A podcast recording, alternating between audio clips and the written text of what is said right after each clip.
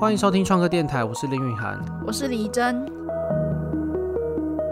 哎，你这礼拜五是不是有去一个演习活动？要不要跟大家分享一下？我这礼拜五有去一个职业演习，然后是去一个桌游公司，哦，是设计还是发行？就是新天鹅堡。哦，OK，所以应你该有听算过发吗行。有啊有啊，好，好像大部分桌游都是他们吧？因为其实我对桌游产业或者是公司没有那么了解，嗯但哼就是对这个公司有印象，它应该就是一个很大的跟桌游有关的公司。 OK，我其实本来也没有很常玩桌游，但是大学总是会有玩，然后对好像就蛮常听到这个名字，所以就会有印象。就我觉得这次去蛮有趣的，就是对桌游有稍微了解。这次去，然后主讲是一个他说他们的 CEO，然后是一个德国人，哦，好像很大牌。就是一个大概五十岁的德国阿 伯，但很好笑，因为因为我们去的是仓库，嗯就是他们新天鹅堡没有实体的公司或者是嗯办都公室没有办，公室对他们就是没有办公室，哦，所以大家都 remote，就是在家里工作这样。就是他后面有讲解到说，其实他们员工都是在家里工作， OK，就是我们那天去听演习的地方是他们的仓库，嗯，所以进去就是很多纸箱，哦然后一对进去我就了看到一个。外国人阿伯，然后再再拿那个搬纸箱的东西，然后在那边弄来弄去，然后我就 想说，为什么这个公司的搬货工人会是一个外外外国人，而且是一个白人哦，嗯我觉得很怪。然后后来才知道，原来他就是 CEO。哦，CEO 自己在搬纸箱。，对，但是虽然说是 CEO，其实因为他们公司的编制很小，就嗯大概只有二十个人， OK，就是还算小规模的。嗯，然后我觉得很有趣的是，就是我听到很后来，我才间接的发现，就是原来他们新天鹅堡的老板就是女巫店的老板，哦，你巫知道店女巫是店吗？公馆那个嘛？对，就可是其在实我公从来没馆有去过欸诶。女巫店是不是常会办音乐会？对女巫店最常。就是最常曝光的，可能就是会办一些小场的独立音乐的发表，然后会在女巫店。然后他们也是桌游店。他们主要主体是一家餐厅， OK，然后晚上常常会办音乐表演。嗯哼。嗯，然后餐厅的营运模式就是还包含你可以去玩桌游。哦，就是你主要是买的买东西吃，但是那边可以有桌游让你玩对对的这个对，概念。对我以前去过几次，主要是晚上听音音乐会，嗯然后但是下午去玩桌游只去过一次。哼，但是 OK 我的印象中，他们跟一些桌游店、专门桌游的店比起来，好好像没有那么齐全。我不确定是不是我那时候没有看很仔细。啊，就你觉得游戏量比较少？对，因为女巫店老板也算是一个有知名度的人，嗯，你可能没听过，我不知道因。为他就是一个比较会，好啦，就是我一开始有听到他，主要是一些专访，因为女巫店也是一个比较就是社会议题比较重，就是女权嘛，就是会倡导女权嗯哼的一家店对，所以一些就是在访问女权主题的时候会去问他，嗯哼又或是我之前有一次是访问张悬的时候，然后因为张悬那个歌手张悬跟女巫店的老板是好朋友，他以前 OK 有在女巫店打工。啊啊，对，然后他也算是在女巫店发迹的，所以他们就会一起就是出来受访，然后讨论音乐。所以你其实应该是先知道女巫店，才知道新天鹅堡的，然后我先在知这道个女，场合串在一起。我先知道女巫店，然后我嗯知道有这个人，他老板叫玉晶，嗯，然后。后来他们就一直讲说哦，老板，然后就讲到浴巾，然后我就觉得这名字超耳熟，然后就串 在一起。哦，原来女巫店老板就是新天鹅堡的老板，然后嗯嗯她的老公就是那个德国人 E CEO。哦，原好，一切都串在一起。啊对 OK，对啊，然后他就有说，就是新天鹅堡这家公司其实不是自己发行桌游，就他不是说德国的桌游公司来开分铺，他就是一个他们来台湾的时候，然后想要代理桌游进台湾，所以开的公司。啊，所以他们不是德国一家公司的台湾分公司，他们就是在台湾的一家公司，对，可以这么说，就是 OK 他们是在台湾开的公司，然后主要业务就是买桌游的授权，然后在台湾发行贩售，哦。那这个名字取得真的不错、就很德国， 欸，不明的就有一种德国感。什么黑森林啊，然后什么新天鹅堡，就对啊不知道就是一个古我堡啊、我就一直以为就是德国，然后这样，对啊我们只是买进来而已。对啊，对啊，对啊， OK，蛮有意思的。所以他们就是去代理德国的游戏，对他们最主要是代理德国的游戏，因为桌游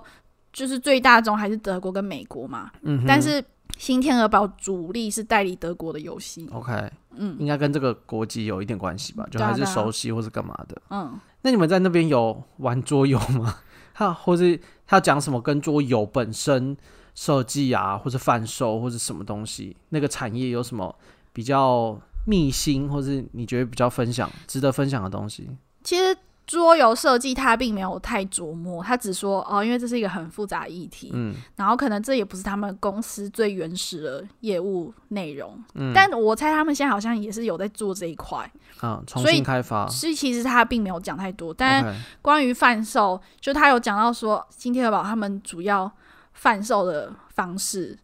有很大一块就是针对桌游店，就是他们会卖给桌游店，然后哦桌游店再去做零售。哦，这也蛮有趣的。我一直以为桌游店是一个有点类似寄卖那种概念，所以桌游店要跟他们买哦。我不知道他们他的们在分润模式是哦 OK，什好好么好，不知这道是可能买很细断呢还是嗯抽成，就不知道。但他们一个很大的通路是桌游店，嗯然后再来就是他们会贩售，也有一块是在百货公司啊，或是成品，或是卖场，嗯哼，然后还有再一块才是网络上，像是博客来这种电商。 OK，对其啊实也都其实大概还就这算些没有太令人意外的的通路啦，都是一些嗯嗯我们可能想得到或预期得到的东西。但是太详细的金额那些，但是他就没讲，因对啊为这一不是定这个的性质的延嗯期。对，就是这个桌游产业其实很大一块就是桌游店，嗯就是通常桌游会发生的场合，通常会是桌游店，或者是少数的人会，因为桌游其实都蛮贵的，对啊，所以部分的人会买回家自己玩。嗯哼，嗯，所以他就有稍微介绍一下桌游店的整个整生个态嗯生态环境。然后原本学生的时候去玩，然后就会觉得桌游店店员好像是一个很爽的工作，对啊，因为其实就不用干嘛嘛，你用干要介嘛绍对最多就介绍游戏而已。对。然后但是听他讲才发现，这个工作其实有蛮多条件，然后其实不见得是大部分人都会符合。嗯，这像是什么？像是他就说，你如果想要应征桌游店，你基本的门槛，你就是要会五十到一百款的游戏。哦，因为你需要会玩才能介绍嘛。对，就是你去应征，你可能至少你就是要会玩这么多。嗯，但然这后还蛮合理的啊。可嗯是、可是其实很少人会，就是你要会五十款以上游戏，表示你真的要超爱，然后你超常玩才会有到这么多哎、哦，这也是真的啦，因为你现在随便想，一般人最多列个十十出款就很头多就已经不错了。而且其实其实很多桌游都还蛮难的，就是啊嗯你不是说玩个半小时你就会，就是你、对啊你玩一个一 round 可能就是要一个小时。对啊对啊，对啊然后我就觉得还还蛮惊人的，至少要投入五对啊十到一百个小时的桌就游是时间。这个门槛其实就已经刷掉大部分的人了。嗯哼，然后再来还有一件事情，我们以为很简单，其实很不简单的，就是你要怎么教人家玩游戏。嗯你要怎么很，你要你的表达要很好，然后让人家可以很轻松的学会，嗯，其实对啊不是很容易。其实像一群人，就是在一开始玩一套桌游，啊哦你说那总是群会人有，呢、不是啊哦，跟那群人你说没关 系哦，就是一群随便的 一群随便的人，人一群嗯同学嗯，就是在玩桌游的时候，你通常都会有一个人带嘛，嗯那那个人通常一定会玩，然后他就要去跟大家说明跟介绍这个游戏要怎么玩，嗯，大部分人都介绍的很烂，对啊，游戏就是真都的不好教、对啊，欸都不知道在讲什么，然后就会有时候讲一些无关紧要的事情，然后自己觉得很开心或干对嘛啊的，，然后大家都听得很不飒飒，其实那还蛮有诀窍的。但他也没有他有嗯他讲他他吗没？有讲具体你应该要怎么教，嗯，他只说如果你要当店员，你要符合这个条件。这好烂哦。可是他本来就是在讲产业面是嘛，没有错了，可是这很像他也就不是说，教你如何成为店员。呃，好啦，可是我觉得感觉也要归纳出一些我们可以学习的方法那可能是之不类的吧。就是跟研习目的没嗯有那么吻合吧。啊哈啊哈，对啊，然后还有就是回到桌游店，就是以前好像就觉得开桌游店好像很爽，但其实桌游店好像还蛮难经营的欸。所以你觉得，反正去桌游店就是店员也很爽，老板好像也很爽。对，可是如果从钱的方面来看，好像没有那么爽。嗯， 就是他的收入好像真的没有那么容易。像我们工作室对面最近开了一家桌游店，对啊，可是我看还是觉得他感觉很爽啊。可是我就会觉得好像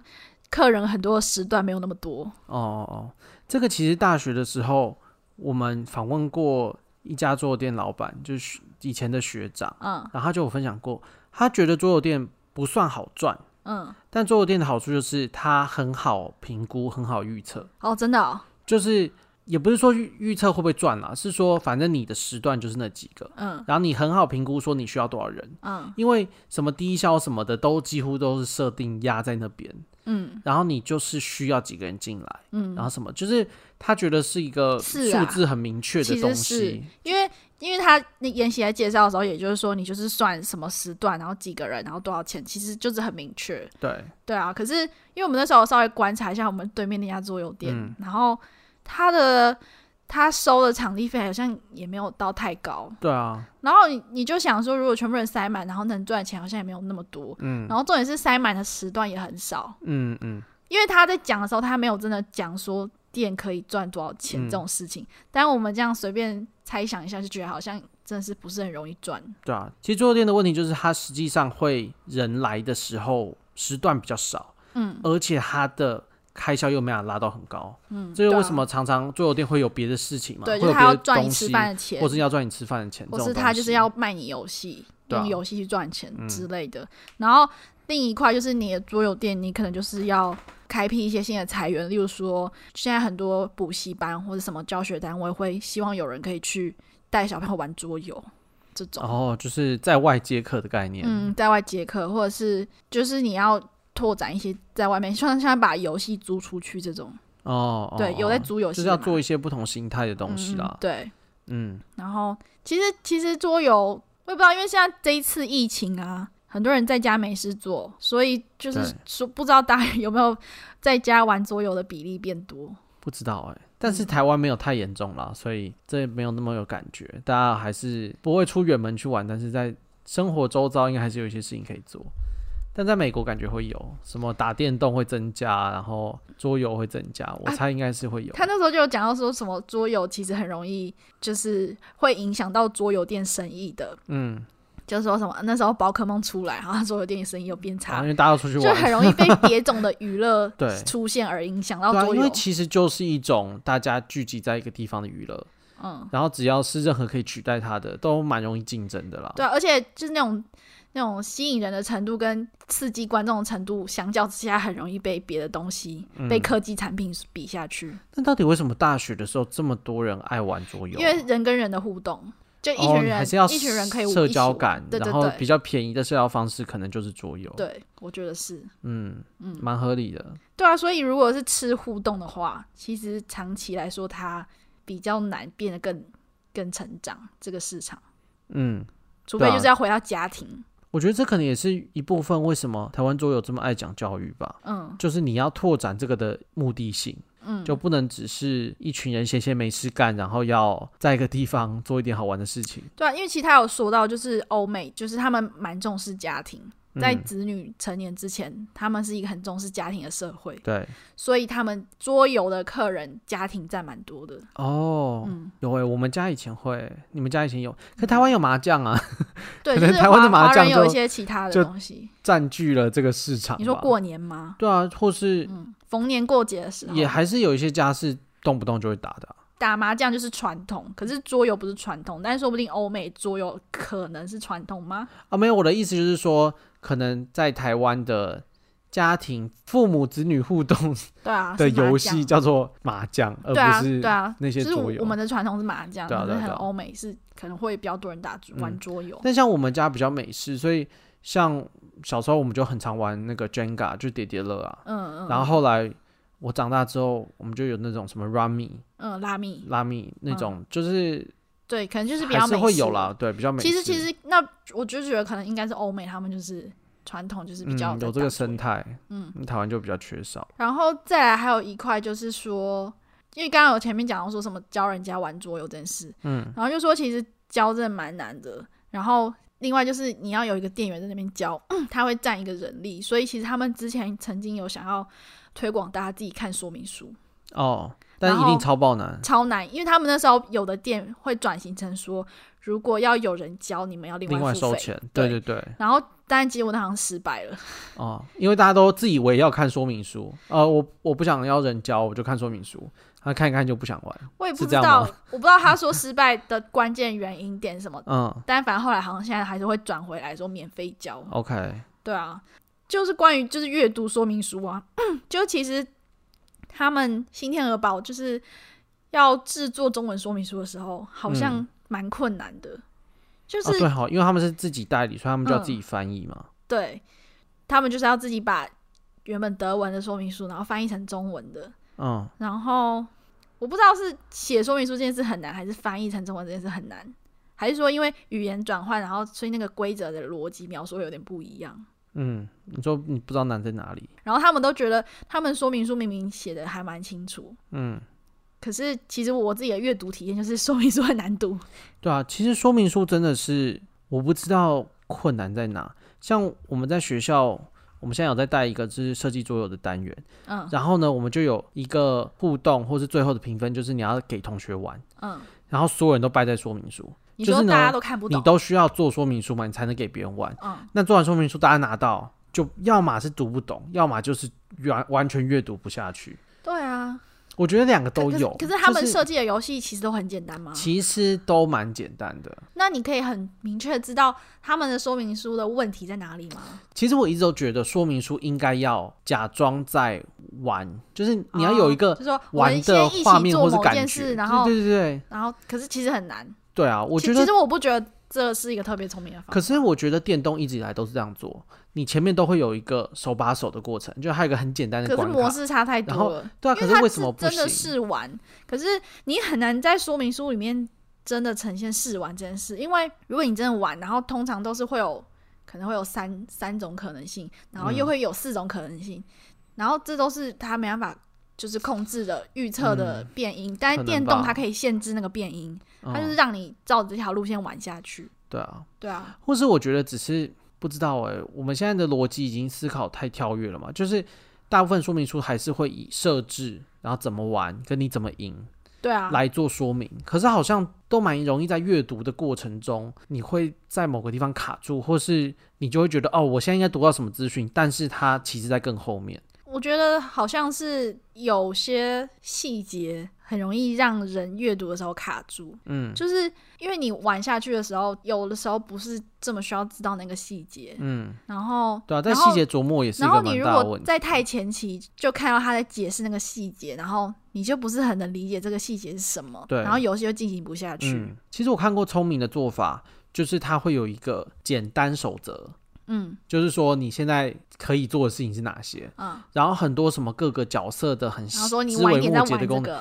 就会有一个详细的说明书。嗯所以你就有两个，你可以先看这个，然后你可以先设置，然后开始玩，嗯。然后卡住的时候你再去看详细说明书。那不然我们拿刚刚那个，就是我们拿一个例子，就是我参加完这个研习，然后他有送我们一组游戏，那个嗯游戏叫卡卡颂吗？对对对对。然后我们刚刚试完，然后是你读说明书的嘛？对，你有什么感觉吗？如果要举具体的例子的话，因为其实这个游戏我觉得蛮简单的。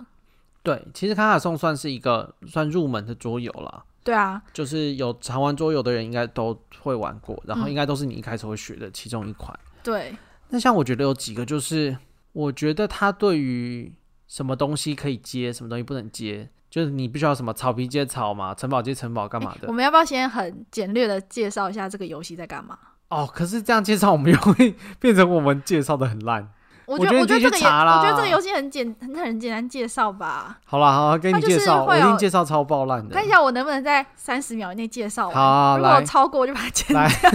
来，计时 开 始，我们它就是会有那个地图的小卡，就是每一张卡可以拼在一起变成一个地图，然后一人要抽一个卡，然后把它放到台面上，然后要拼嘛。然后，但它拼有些限制，例如草一定要接草，然后城堡一定要接城堡，或是路一定要接在一起。嗯哼，然后你拼上去之后，你就可以决定你要不要占地。然嗯后，所以它就是就是抽，然后拼，然后占地，然后最后看谁占地比较多。那那个拼图就会一直延伸，然后地图会越来越大。嗯然后哼，但是就看谁占的地比较多，然后得到比较多的分数谁。到？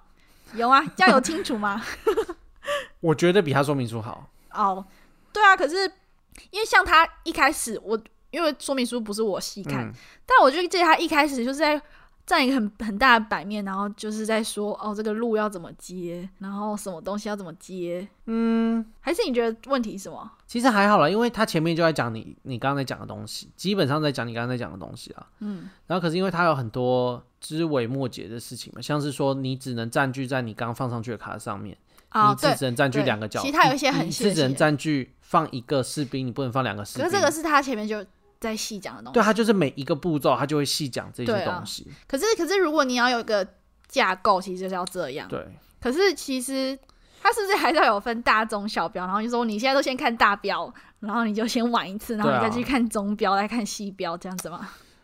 可能吧，因为我真的也不知道，因为我们口头上当然这样教，可是说明书可能不能这样呈现吧，不然它那些细节最后就会没有分类了，全对部啊，一或起是散你在最那后里就要有一个很多注意事项，或是这个要干嘛，就是会有很多事项。但我们口头解释就是这样啊，嗯对啊我嗯们会给你一个架构，然后你完的时候我们就说，哦，好，那但是你现在只能干嘛？嗯，然后就这个注意事项慢慢把你补上去，嗯但搞不好这样才是一个好的体验吧。嗯，不知道，反正我觉得这好像是一个很很专业的 事情，我们对啊应很难该这样是随便就就有一个结论，或是去批判别人。嗯，对啊，我觉得虽然是专业，但是也很有可能是大家太按照既定的方式去对，做，而且我觉得这件事永远都有困难，就是说，当你玩太多桌游了。你就比较知道怎么看说明书。对，然后你就嗯会习惯那一套思考逻辑，哦但这不是新手的思考逻辑。嗯，其实几乎大部分职业都会有这个因问为题。像我以前刚开始玩，然后大部分的朋友在教的时候都会说，这个游戏的目标是什么？就你是不喜欢听这个吗？不是啊？可是我我觉得这就是一个既定的方式啊。哦哦，然后大家都很习惯说，哦，这个游戏是要呃占地，或者这个游戏是要积分，或者这个游戏要走到终点嗯，之类的。好像对他们都有这个习惯。对啊，他们说这游戏的目标是什么？然后我们现在是每个回合抽牌吗？或者是呃要干嘛？每个嗯回合干嘛？因为通常桌游就是一个人做一一个对动作嘛，对啊。然后其他就是会有一些附加的规则，就是说这个角色只能干嘛，然后那个角色只能干嘛，嗯然后这张卡有什么特殊功，那就是比较细节的，嗯对啊。所以通常是会做大目标，然后每个回合要做什么事情，哼嗯。然后再就是细节的，对了，我想起来，我今天读卡卡松说明书，嗯我觉得最没有意义的地方嗯，就是呢，你角色就你有很多士兵嘛，嗯他其实都长一样，对，但他都帮每一个取了一个名字，所以你你站在道路上叫做什么盗贼，哦，你在你在那个传那个叫什么啊教堂嘛，我忘记那叫什么，然后你就是传教士。如果嗯，你在城堡里面，你就是骑士哎、。这这真的会增加观看不重要的细节，会扰乱你。对对对，你就可是会想说，我到底要不要记得这可件是这事件情？事很尴尬啊，就是说你又要包装一个故事，，嗯对，可是你又要省略细节，真的，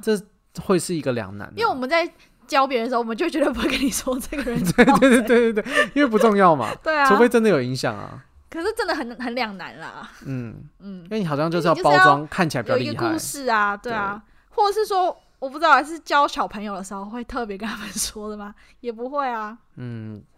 对啊，所以我觉得像我刚刚讲的那样啦，就我觉得简易说明书就是一个嗯没有故事，然后还可以分两个就版是本，最烂，的，然后再有一个比较完整的，或是干嘛的，嗯，不知道可不可行。对啊，有点好吧怪就是了。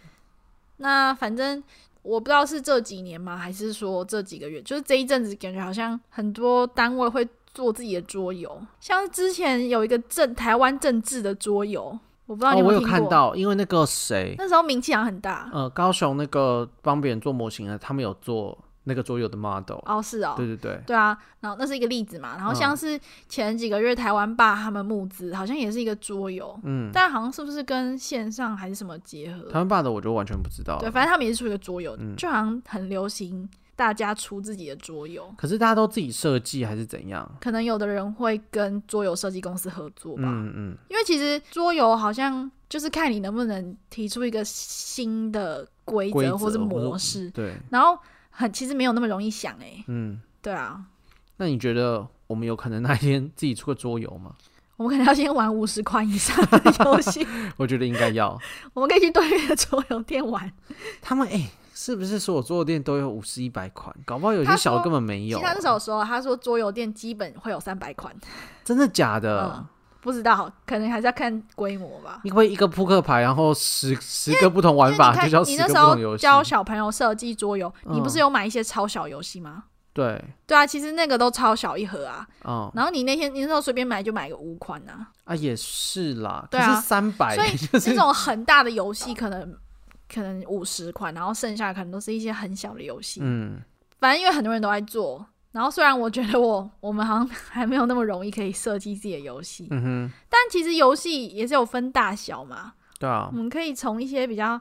小的，然后比较那种什么你说什么物理性游戏嘛，对啊，物理性游戏就像是我们之前做那个你动物拼图那个啊，然后就其诶实其那实一那个路也算是桌游，或对是哦对那对一路，像你硬要说我们之前拼台湾，就是拼图，其实也嗯拼算一图种桌游嘛、啊对，因为其实新天鹅堡他们也有在卖拼图，对啊，对啊对啊。然后这种就是动手结构或是嗯干嘛的，对，其实我觉得我们不算是没办法啦。其可实这是种嗯，我们要想一个新的，就像你刚刚说，想新规则这部分真的是可困难是。新规则在就是物理性的这种 游戏，嗯跟他们那种就是真的卡牌游戏的规则复杂度差很多。哦，对，嗯，所以如果我们要往这种比较实际的游戏，嗯，也不是实际，就是说物理理性游戏啊方等一面，下我们解释一下物理性，虽然我觉得这件事不难你懂，可以举多一点例子，大反正家比较物容理易性懂就是说，你实际上的体验或是你操作的东西是一个跟实体物件高度相关的，像是叠叠乐所，以像叠叠乐算嗯是，或者然之前后那有个个敲冰企砖嘛鹅有企鹅敲冰冰砖然后就把它敲的那个，对对对，就是对一堆冰砖，然后企鹅放在上面，然后你要把冰砖敲下去，看嗯谁把企鹅敲下去你就输了。对，这种游戏，然后这个还路有什线么的，钓鱼，以前有一个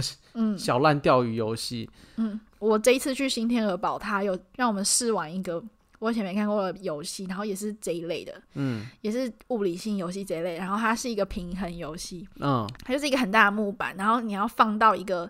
尖尖的哦东锥西状物，锥状物上面。嗯然后因为木板上面还要放很多很多小木块，不同形状的积木然后你要让它平平衡的放上去。 ，OK，然后再来就是大家要轮流一人取一块木头下来，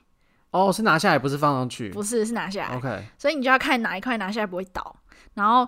不同的积木的颜色有不同的分数。哦，然后就是比谁最后分数高，对对对然，后倒了就输了还是倒了就结束，我不确定，因为我们没有哦看反那正就么是这些细，小细节，但可以对理解，所以这嗯是一个、也是一个物理性，因为它其实是一些积木，嗯对啊，所以这个路线的，我觉得我们有可能可以做，因为就真是的这个规则听起来就是蛮直觉的，对很直觉，所以不需要真的想什么很复杂、很炫炮的一对个。啊，是一些基概念概念或是不同的嗯规则，对啊，可以想想看，好，因为靠你哦其实了我们之前的动物 拼图算是模仿别人的嘛，对啊，对啊，对啊，对啊，但也不知道这种有没有办法想出新的呢？ 好像很多人都做过了。可是我觉得，虽然我们刚刚五十一百是开玩笑，但是我觉得有，如果真的想要做，真的有必要就要去看一下别人有什么。要玩然后够其实可以多啦。归纳出一些类别，然后可以从中对啊，找出不同的差异，然后做出自己跟人家不一样的。对对对，对，就是能不能组合在一起是一类，嗯东西会不会倒下来是一类。嗯， 我猜应该是真的有这些类别可以归纳，然后对啊可以找出一些可以探索或是我们适合我们的方向。嗯，好，差不多就这样。差不多你这样还有什么要补充的吗？最近不知道大家有没有看我们的那个 IG 线动，嗯，不务正业的 IG 线动，就是我们我参加完研习之后，他除了送我们卡卡送之外，还送了我们一组一千五百片的拼图。 对，然后我一拿回来，我就马上开始拼，因为其实我小时候拼图都太贵了，所以我小时候没有在拼这种大的拼图，所以我完全不知道这个拼图要拼嗯会拼多久。久？我还幻想我是不是一个晚上就可以拼 完，我就跟你说不可能。结果我们一个晚上只拼了外 框。对啊，然后我们现在是进入第四个小时，然后我们现在录音的时间是礼拜天，嗯，那抛开上线礼拜二，我猜是不可能在那之前完应成该啊。没办法。对啊但是大家可以去看我们的 IG，看我们到底什么时候拼如完。果想要 follow 我们 拼图速度的话，对啊可，以到 IG follow 我们的线动。对那应该在 Instagram 打不务正业就可以找到我们。对，那如果想看其他我们真的在做东西的部分的话，嗯，可以到 YouTube 搜寻不务正业。那这礼拜就这样啦，我们下礼拜见，拜拜。拜拜。